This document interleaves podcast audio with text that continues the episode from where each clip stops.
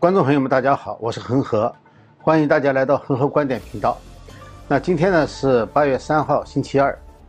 今天呢想跟大家讲两个话题。第一个话题呢就是奥运会的抗议文化。呃，另外呢再稍微提一下，这次奥运抗议当中呢有一种特别奇怪的另类抗议，就是中国队的。呃，然后呢我们再谈一下关于疫情的情况。疫情情况呢主要是两个部分，一个部分呢是。美国国会呢有一个新的报告出来，啊，这个呢主要是这个外交委员会的这个共和党，它一个更新报告。那么这里面讲了些什么内容？呃，有没有什么新的东西？然后呢讲一下这个德尔塔变种病毒的事情。好，那我们现在呢先开始讲第一个话题啊，关于奥运会的。那么这次奥运会呢，在这个呃大家比较关注的女足开场的时候，女子足球啊，绍克堡。在开场的时候呢，有很很有几个队呢，这个女队员啊，他们是跪下的。跪下是现在一种非常时髦的抗议形式，啊，包括美国、瑞典、智利、英国、新西兰。呃，不过呢，美国队呢后来输给了加拿大队，这是从二零零一年开始到现在二十年以来第一次。呃，我觉得呢，一个足球队哈，一个球队不应该太政治化。如果太政治化了的话呢，那可能就一心想着政治去了，怎么怎么抗议啊，呃，怎么避开那种惩罚呀，呃，忘记了怎么打球了，可能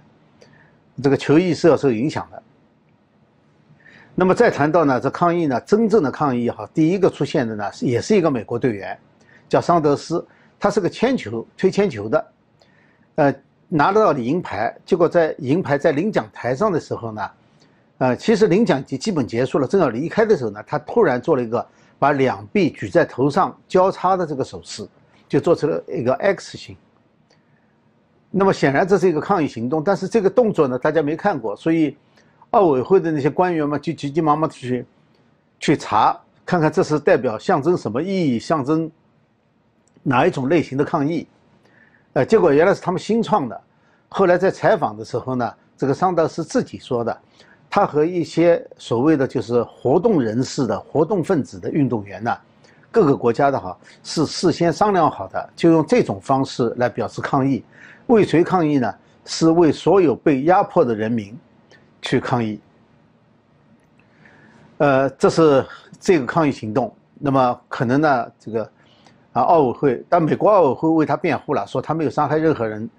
呃，他没有这个影响别人，而且他也尊重别人，因为这个第一名啊是中国队，呃，中国队呢在奏国歌的时候呢，他表示尊重，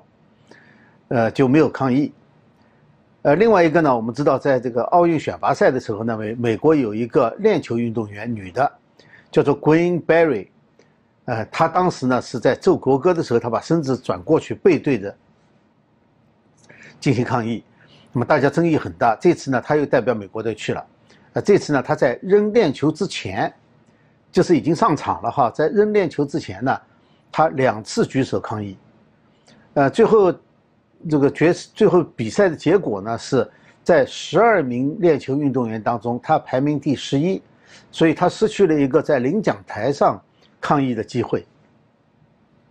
那我们就谈谈这个呃，为什么不能抗议哈？这是有规定的，国际奥委会呢，它是有个规定，就是在比赛场所，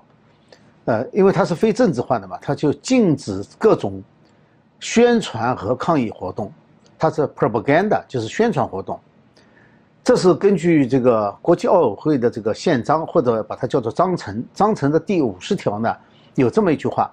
就是说，在任何奥运比赛场所、场地。还有其他任何地方，就是跟奥运有关的，我想甚至包括奥运村吧，是不允许任何抗议或者是政治、宗教、种族的宣传，就跟这些有关的是不允许的。那么，但是在奥运历史上呢，其实不乏这个抗议的事情。我们举两个最有名的例子，先举一个第一次抗议，奥运会上第一次抗议呢，是在一九零六年的时候。呃，当时呢，爱尔兰有个运动员，田径选手，叫彼得奥康纳，Peter O'Connor。呃，那么当时奥运会呢是有一个规定，就是说运动员呢必须是来自一个有奥委会的国家，就是是必须国际奥委会的一个成员国。那么当时爱尔兰呢是没有国家的奥委会的，所以这个运动员呢等于就没有国家了。没有国家怎么办呢？当时英国就宣布说他归我们管，所以他的比赛成就呢就算是英国的了。那么当时爱尔兰呢正是这个独立运动风起云涌的时候，爱尔兰人都非常爱国，这个在美国大家都知道，非常爱国。所以呢，他就非常气愤，当时呢就举了个这个绿色的旗子，大家知道，绿色代表爱尔兰。在美国，大家过那个 St. Patrick's Day，不大家都要穿绿的嘛，或者你哪怕身上点一点绿的都可以，啊，就是表示爱尔兰。他就举了一面绿的旗子就抗议，那还没比赛呢，呃，不过当时奥委会呢可能也没有这个规定，也没有这个，呃，不知道怎么办，所以呢也没有处罚他，所以两天以后呢他就正式参加比赛了。结果呢，他在三项比赛当中都拿了金牌。那么每一次领奖的时候呢，他都要拿出他这个爱尔兰的绿色旗子在挥舞，表示抗议。那这个事情呢，后来就过去了，也没有谁后来惩罚他。呃，这是最早的时候的抗议。那么我们知道最有名的抗议呢，是呃这个一九六八年的时候在墨西哥奥运会上。那么那次奥运会上呢，美国有两个二百米。短跑的运动员，一个呢叫史密斯，还有一个叫卡洛斯，那这两个呢都是黑人运动员，呃，他们在领奖的领奖台上呢，就举起这个戴着黑手套的手表示抗议。那那一次呢是，呃，大概是奥运会上最正式的，而且后来受了惩罚的。那时候已经规定不能这样抗议了，受了惩罚的。他们惩罚呢是几乎禁止和奥运有任何关系。整整五十年，一直到了二零一六年才允许参加奥运会相关的活动，到了二零一九年的时候才把他们的名字放到奥运会的名人榜里面去，Hall of Fame，Hall of Fame，呃，就是这个名人榜，这是呃他们的经历。那么这件事情以后呢，就是呃奥委会呢最近两年。他们是实际上是一直贯彻的，当然中途还有不同的抗议，包括最大的是全世界很多西方国家抵制莫斯科奥运，那这实际上也是一种政治抗议嘛，呃，那我们就不谈了哈。那么最近两年呢，这个奥委会呢受到了非常大的压力，就是在这个风起云涌的全世界左派势力越来越越大，而且呢是越来越政治化的这个情况下呢，也给奥委会施加压力，就是要他们呢。呃，取消这个不准抗议的这个规定。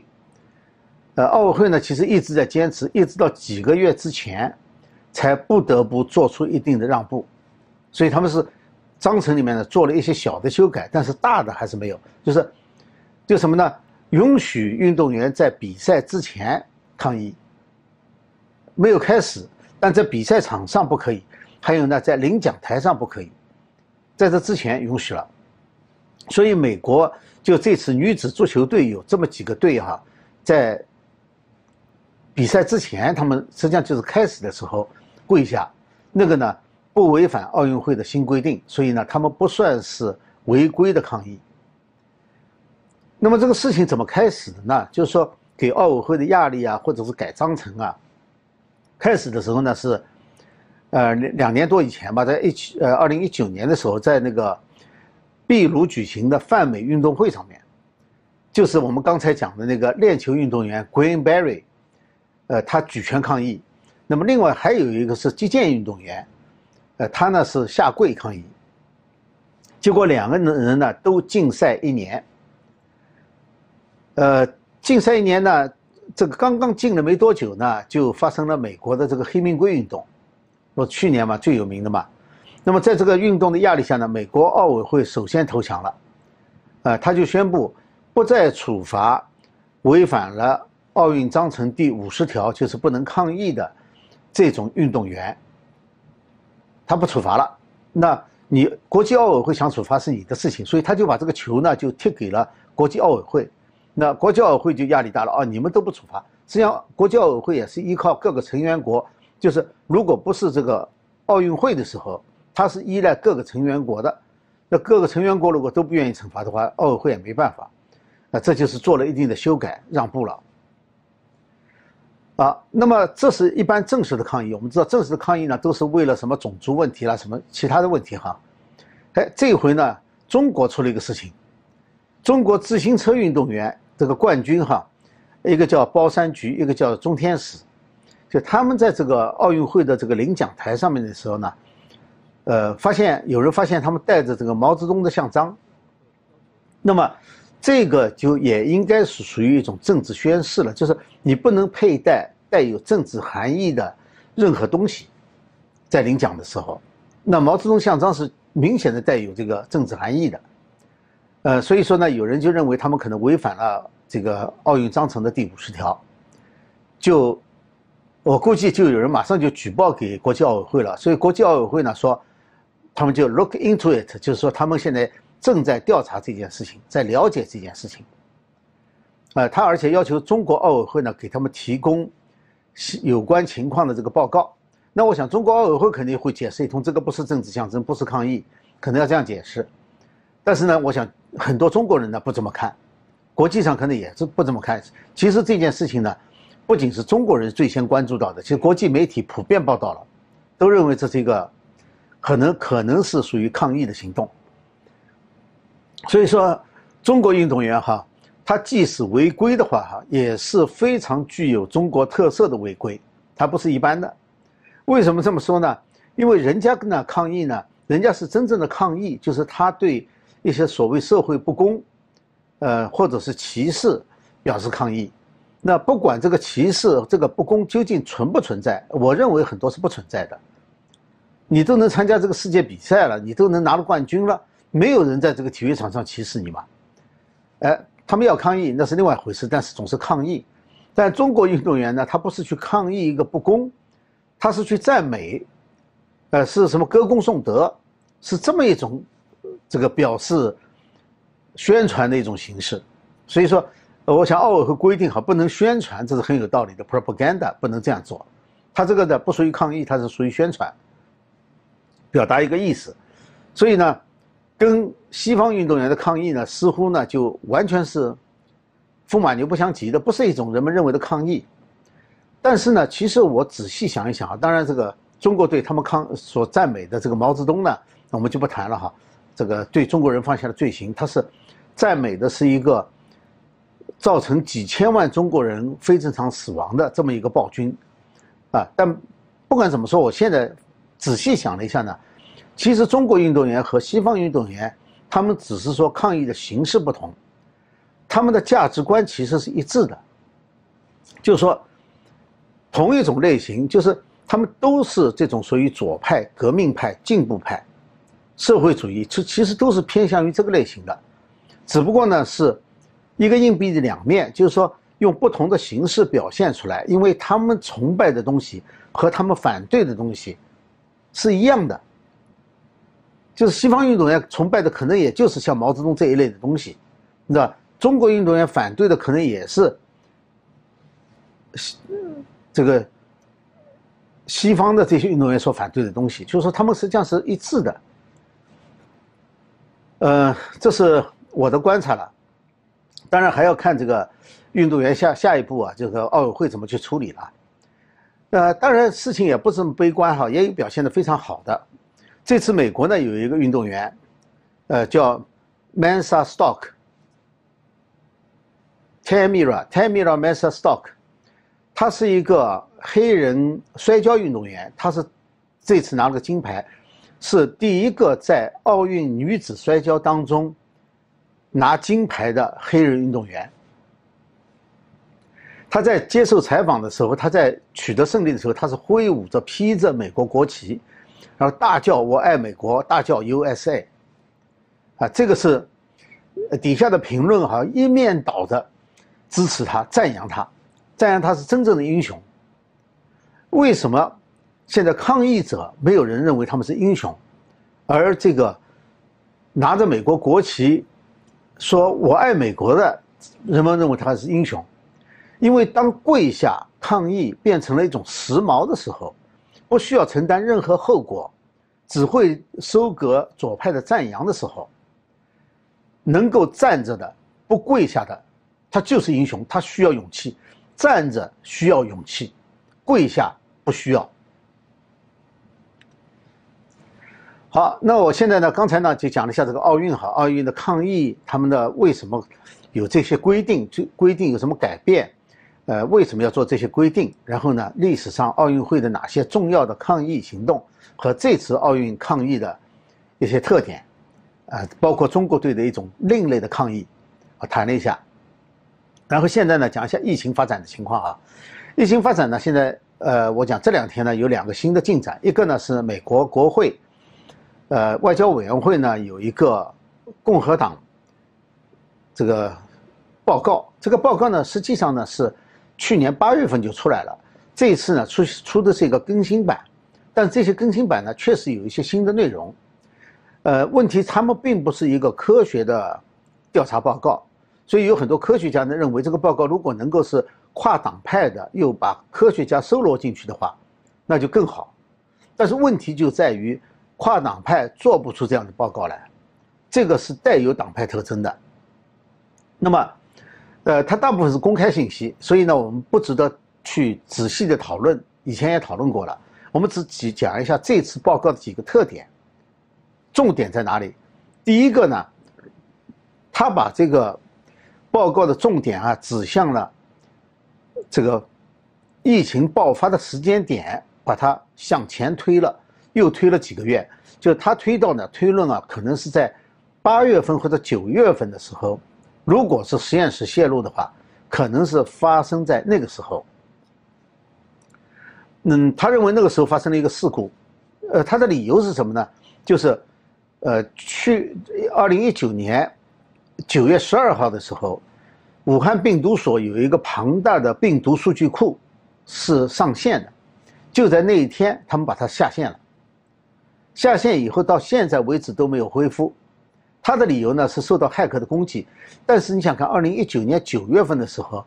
武汉病毒厂没有多少人知道呢？有多少人就是，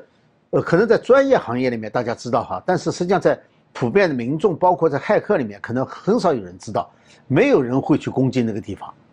所以那个是一个借口，很可能就是那个时候他们已经知道实验室泄露，而且发生了疫情了。然后呢，是在不到一个月的时间之内，他们从卫星图像分析发现武汉医院的就诊人数暴增。然后呢，他说有很多人呢是有后来这个中共病毒这个疫情爆发以后的那种症状的。这个呢，我想不是从卫星上得到的啊，他可能是从其他地方收集的，就是那种肺炎的症状。那么同时呢，他又推又接着推下去了。就说十月份啊，既然九月份可能在武汉已经开始流行这个病了，那么九月份的这个呃世世界军运会呢，很可能就是各国的运动员到那个地方染疫了，啊，他这里又举对了一点，说很多国家的运动员发生了同样的症状在武汉，然后呢，他们就把这个疫情呢带回了自己国家，所以他说参赛国就参加这个军运会的这些国家。很多都记录了到了去年十一月份，本国的疫情，有些病例啊，现在再把那些血清啊、血样啊调出来去检测的话，发现很可能那个时候在当地已经有小规模的流行了。那来源呢，可能就是十月份的军运会，所以他把这一串呢就连在一起了，把这个故事啊连起来了。呃，当然是不是这样我们不知道，呃，因为他毕竟他自他们自己也说，他们只是提出这些。疑点把这些证据指向给大家提出来。那么还有一点呢，就是说国会呢应该去传唤达萨克，就是那个呃健康生态联盟的那个负责人，就是帮中共说话那个达萨克，应该传唤他叫 Sapina，就是发传票让他到国会去作证。呃，有的翻译呢说是这个要求或者什么，他不是的，他就是这就是命令了。传唤传票就是命令了。那么这里要点呢，他讲的呢就是人们关注中国实验室这个松懈的安全操作。他说很多人都关心，包括当时中国 CDC 中国疾控中心主任和武汉病毒所 P 四实验室的负责人，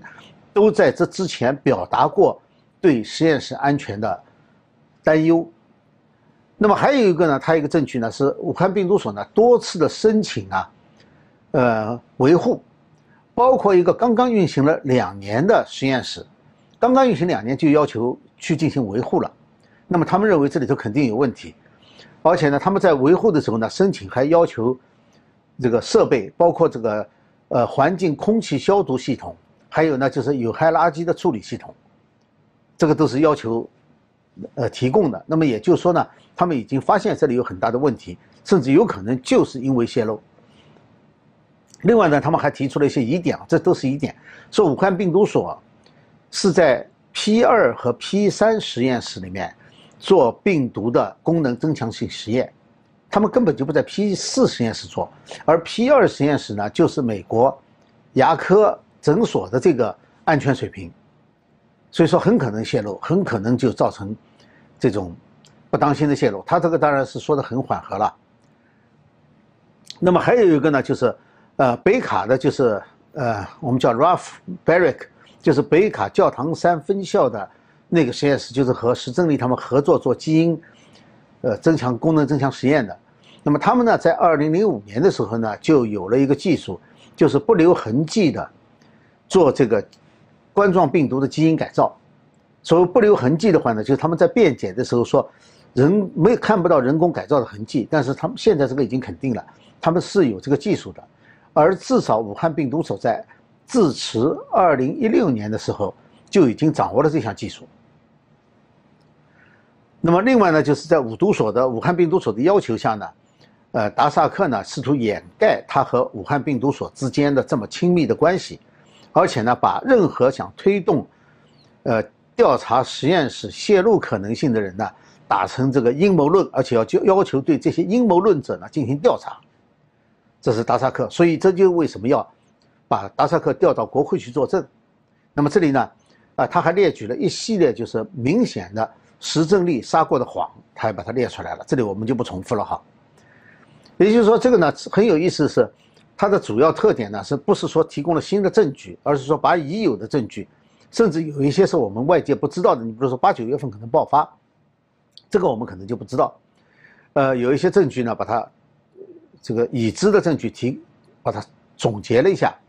那最有意思呢，是他把这个时间点啊提到了八九月份份了，等于就是把中共甩锅给军运会美国运动员带到中国去的这个说法呢。就把锅甩回去了，又甩给了中共，你更早。